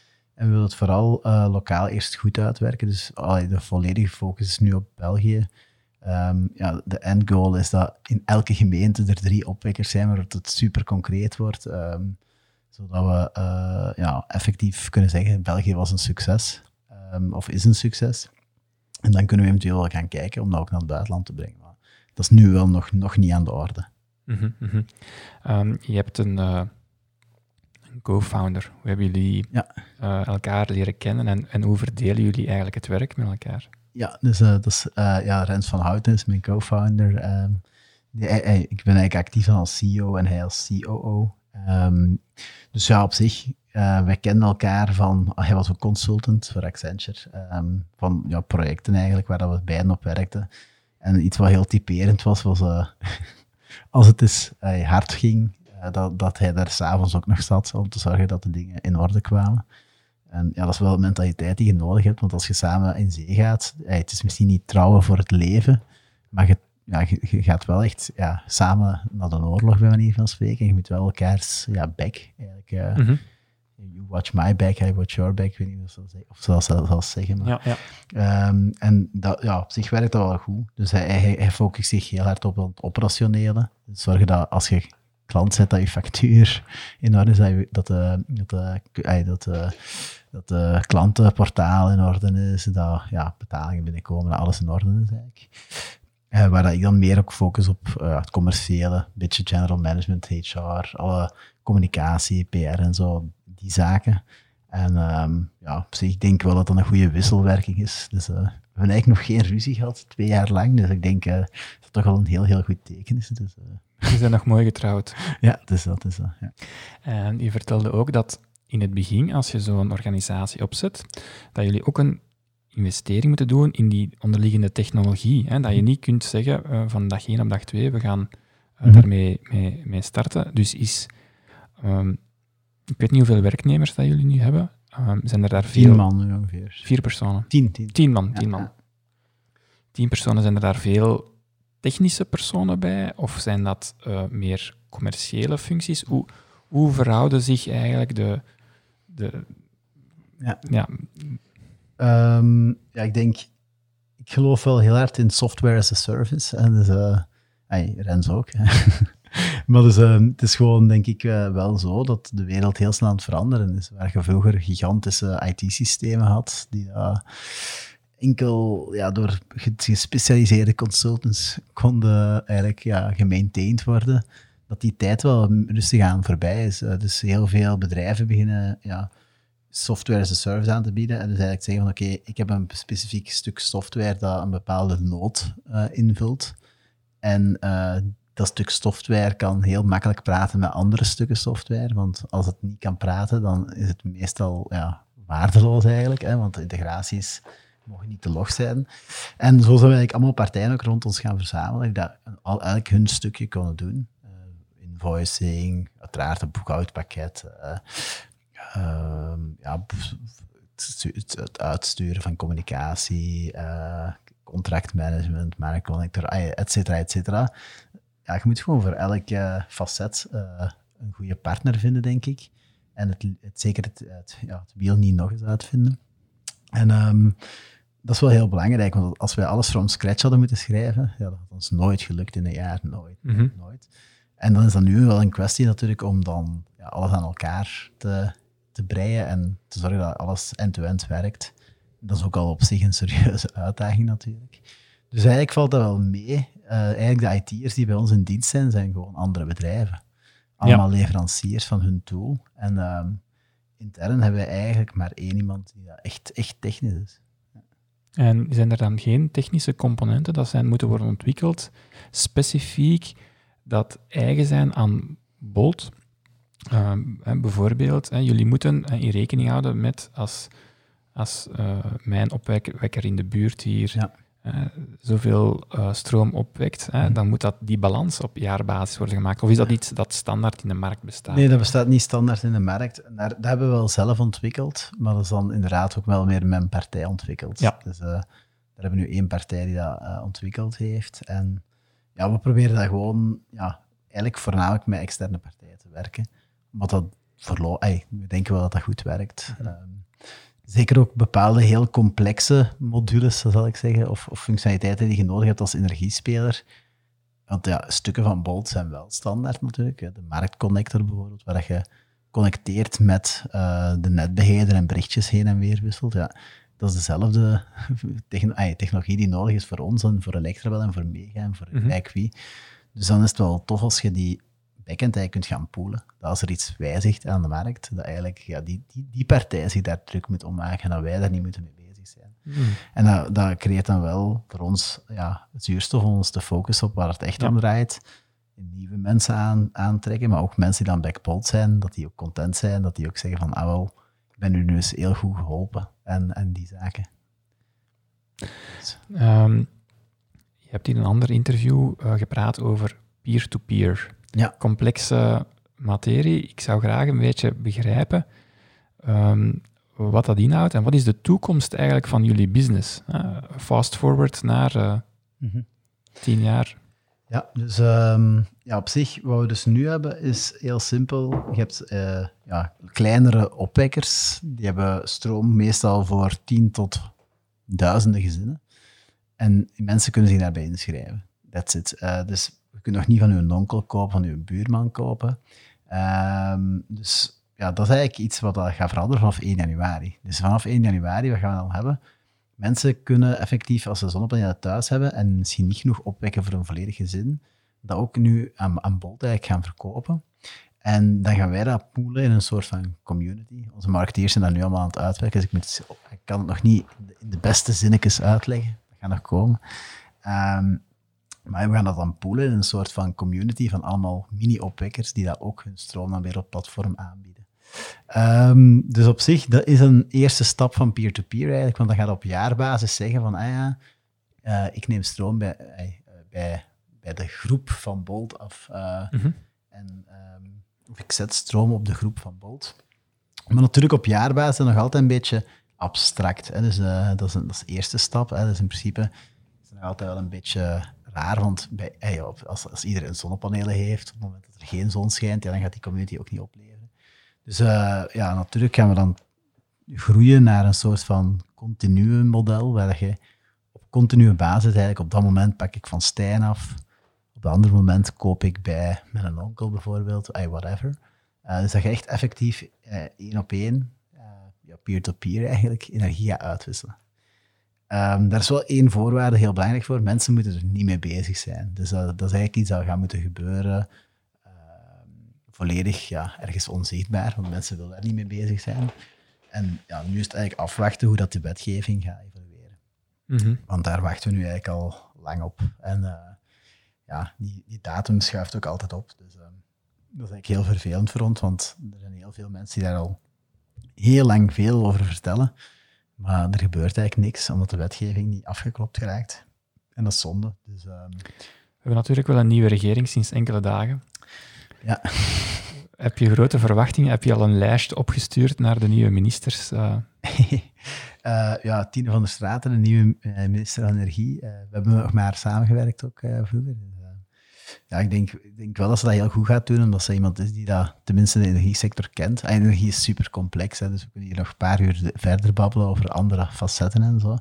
En uh, dat is ook wel vaak een probleem, denk ik, dat ministers eigenlijk niks van energie kennen. En uh, ja, oké, die hebben dan misschien een goed kabinet, maar toch als persoon, als minister, zou je toch ook wel effectief uh, ja, scholing moeten hebben in energie. En dat iets wat Tine wel heeft. Eh, dus ik hoop, ik denk wel dat ze dat heel goed gaat doen. Mm -hmm. En je zegt dat er inderdaad een bepaalde uh, wetten al zijn uitgesteld geweest naar, voor de komende maanden. Uh, op, op, wat zit je dan eigenlijk te wachten? Wat is de, de top twee van de belangrijkste wijzigingen dat jullie vragen eigenlijk aan de... Ja, ik denk het belangrijkste, eh, iets, iets wat ons mateloos stoort, is eigenlijk... Uh, er zijn uh, vier ministers van energie in België. Dus je hebt op regionaal vlak drie ministers. Dus, en je hebt dan nog eens een federaal minister. Dus eigenlijk alles qua wetgeving en zo wordt dermate complex in België. Dus uh, alles qua verplichtingen. Dat is, dat is echt absolute waanzin eigenlijk. En dan vraagt je wel af van, oké, oké, ik snap wel dat je sommige dingen wilt regionaliseren en zo, maar er zijn ook bepaalde dingen dat ook op niks slagen dat je eigenlijk dat gaat regionaliseren. Een elektriciteitskabel in Wallonië of in Brussel of in Vlaanderen, dat is toch juist hetzelfde. Dat is toch uh, absoluut absurd dat je dat gaat loskoppelen. En uh, ja, op zich, als het aan mij lag, zouden we maar één minister overhouden. En dat is gewoon een federale minister. Maar dat is natuurlijk nu niet het geval. Dus uh, dat wil ook zeggen dat ondanks dat we nu een regering hebben, dat dat niks gaat impact hebben, omdat mm het meeste eigenlijk zich op Vlaams niveau uh, plaatsvindt.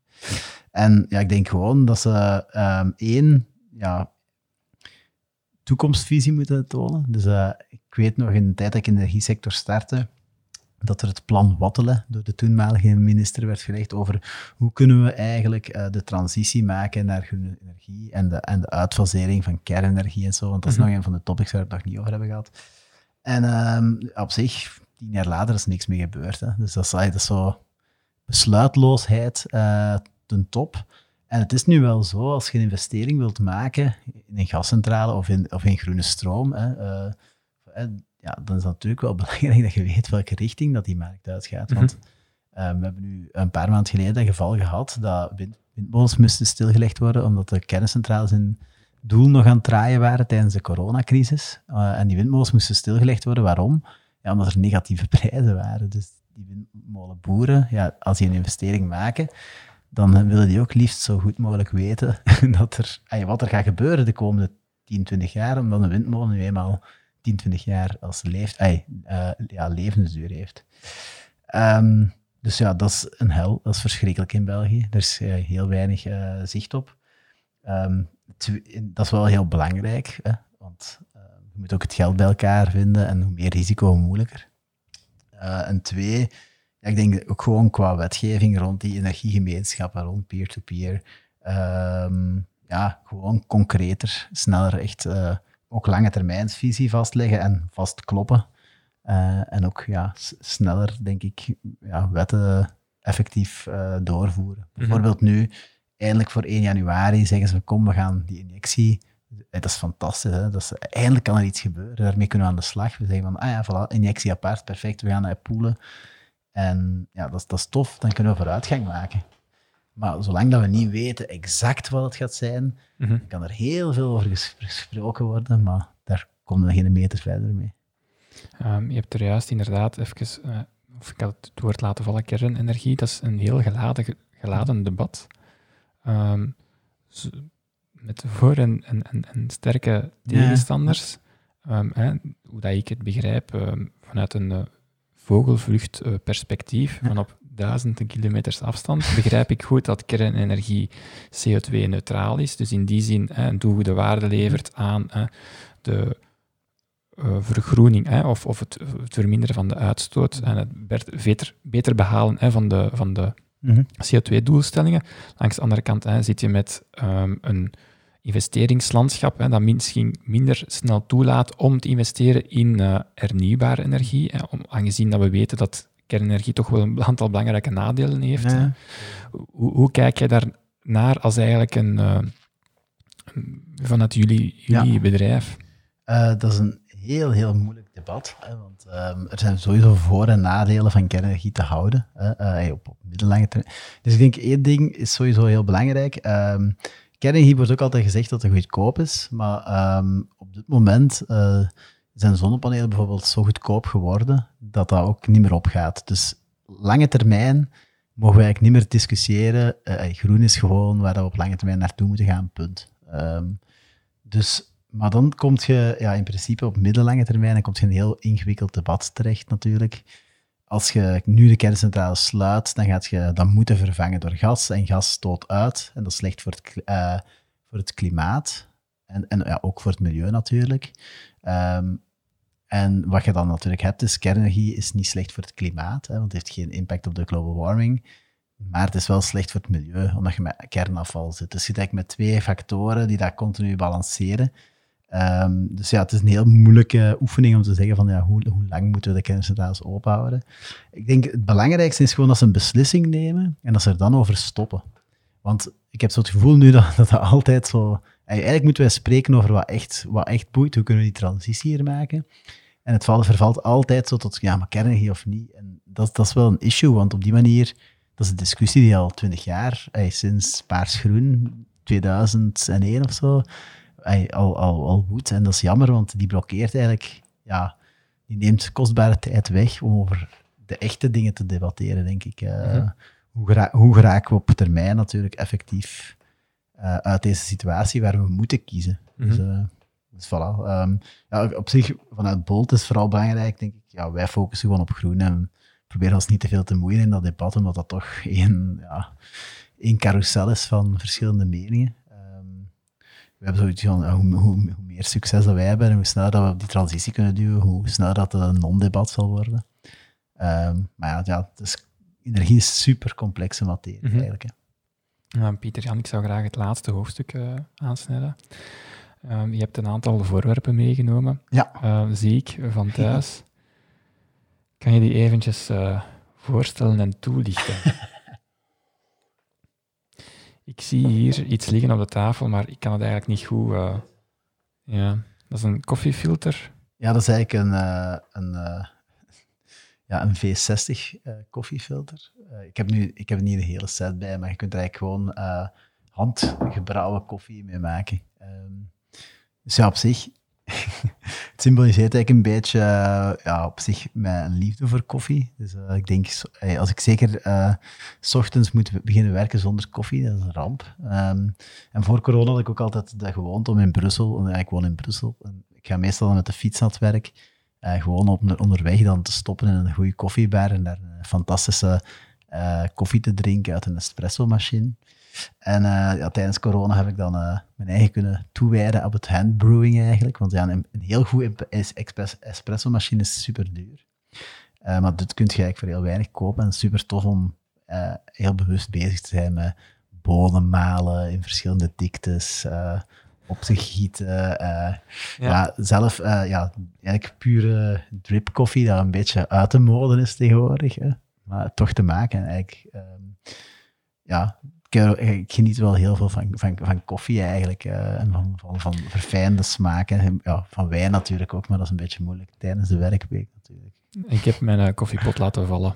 Ik denk een, eh, een maand geleden. Anders had ik u wel koffie kunnen, kunnen Ah aanbieden. ja, maar op dit uur is het niet meer nodig. nu, nu, nu valt het wel mee. En hebben jullie dan ook de werknemers eh, verwend met een mooi, goed koffiemachine op, het- op het werk? Eh, ja, we hij zit er nu bij WeWork eh, en daar is wel goede koffie. Maar ehm, ja, er is goede koffie en excellente koffie. En dat, is- dat is wel iets waar, ai, een van de zaken waarom ik heel graag ook in Brussel woon.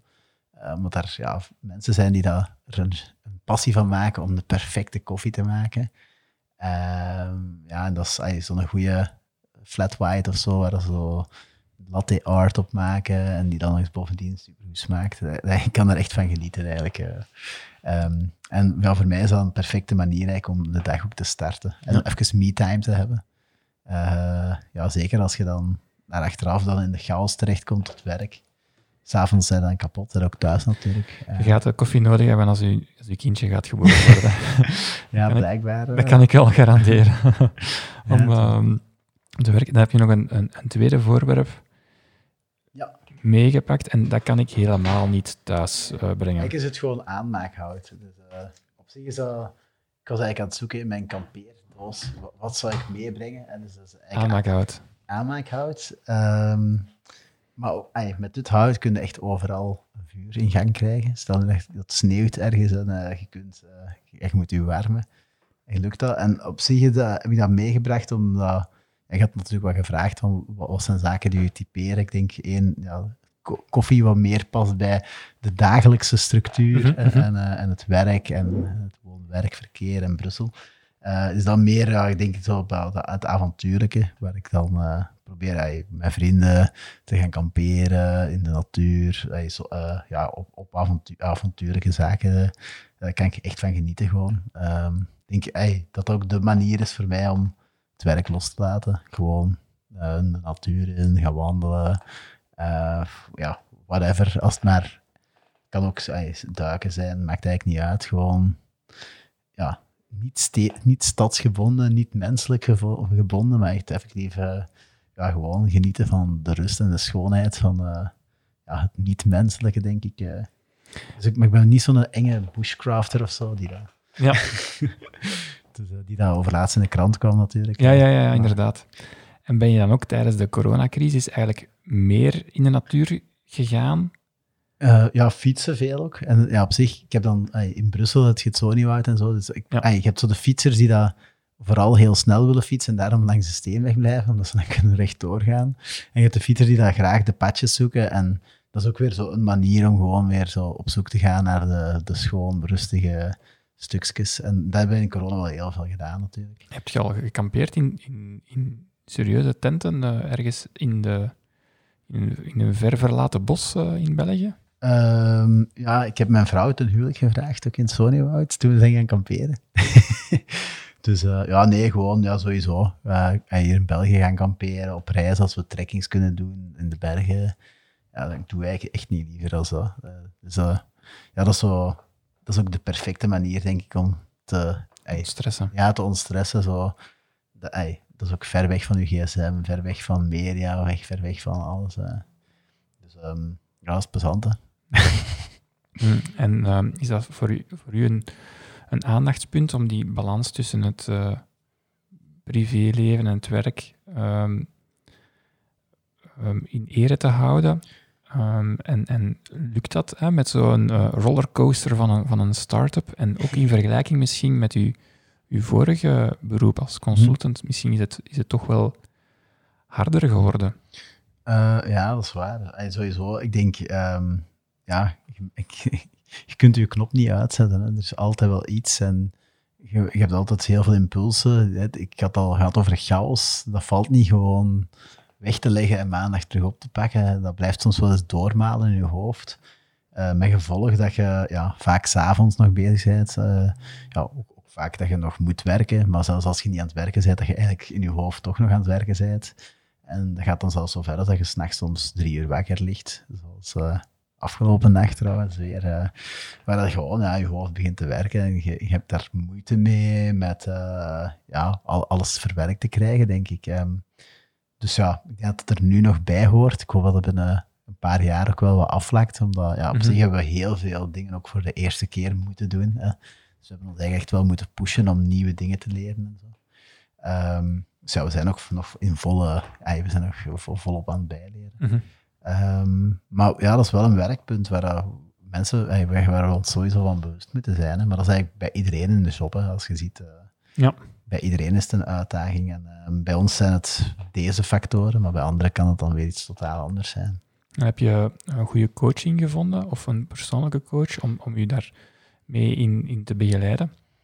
Um, ik denk dat dat vooral een algaartje is aan, aan coaches. Ik heb niet echt één iemand of zo, maar het is wel zo. Uh, ja, ik denk dat het vooral belangrijk is om er, er te durven over te spreken en het mhm. gewoon uh, uit te spreken. En met iedereen uh, de, de, gedachten over te wisselen.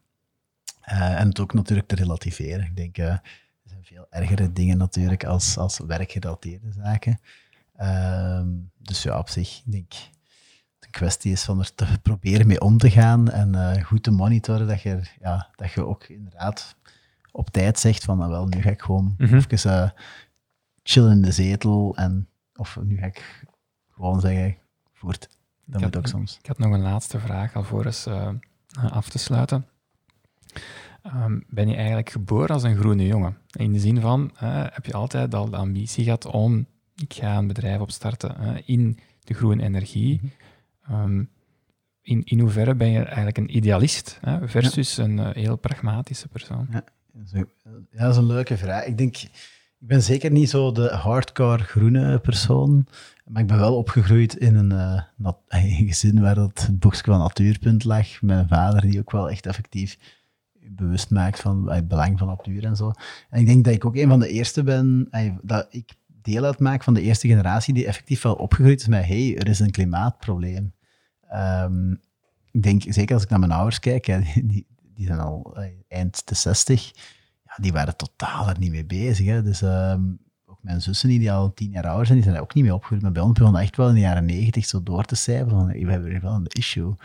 En um, ja, ik denk dat dat wel zoiets is dat mij getriggerd had dan, want ik ben dan misschien op mijn achttiende niet per se economie gaan studeren om de wereld te verbeteren. Maar tijdens economie hebben we dan wel, uh, tijdens het vak energie, dat ja, had mij toch wel wat getriggerd.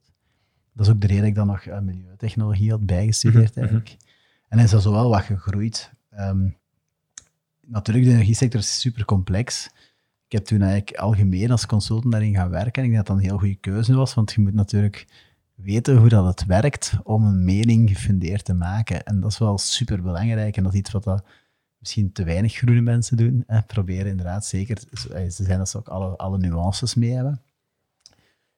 Ehm, maar ik probeer het ook, ik denk dat het vooral belangrijk is dat we het mainstream krijgen. mainstream doen we niet op een, een, manier om met de vinger te gaan wijzen, maar meer op een manier van, ja, bijvoorbeeld zoals bij Bolt, door het gewoon met leuke verhalen te brengen en het wat attractiever te maken.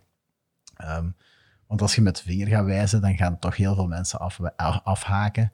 Ehm, ja, ik weet, niet, ik weet niet wie dat was uh, die het zei, maar het is vooral, ja, veel mensen proberen overtuigen om een een steentje bij te dragen. Mhm. Niet iedereen te gaan uitschelden omdat ze niet, niet perfect zijn. Um, ik denk ook zo bijvoorbeeld, je hebt extreme veganisten die zeggen uh, vegetariërs zijn niet goed, of zelfs flexitariërs zijn niet goed. Maar ik denk dat zo het begrip flexitariër perfect is als iedereen gewoon zou zeggen, ik ga halftijds wat vegetarisch eten, ook omdat dat gewoon lekker is. Ja, dan heb je veel meer impact als dat je enkelingen gaat meekrijgen in een veganistisch gedachtegoed. Eh, ik denk dat dat een beetje voor energie ook zal opgaan, denk ik. Uh, dat we het op een leuke manier, op een positieve manier moeten brengen. Om meer mensen dan mee te krijgen. Mhm. Ik ben fier op jullie verhaal. Ik ben heel blij dat jullie... Um, ik ben heel blij dat jullie hier dat je langs bent gekomen. Het was voor mij heel boeiend, verrijkend. We hebben wel technische zaken aangeraakt, maar we hebben ook ja. gekeken naar de impact op de maatschappij. Hartelijk bedankt om te komen, Pieter Jan. Nee, het was heel plezant. Merci. Bedankt voor uw, ja, voor uw luisterend oren. graag, graag gedaan.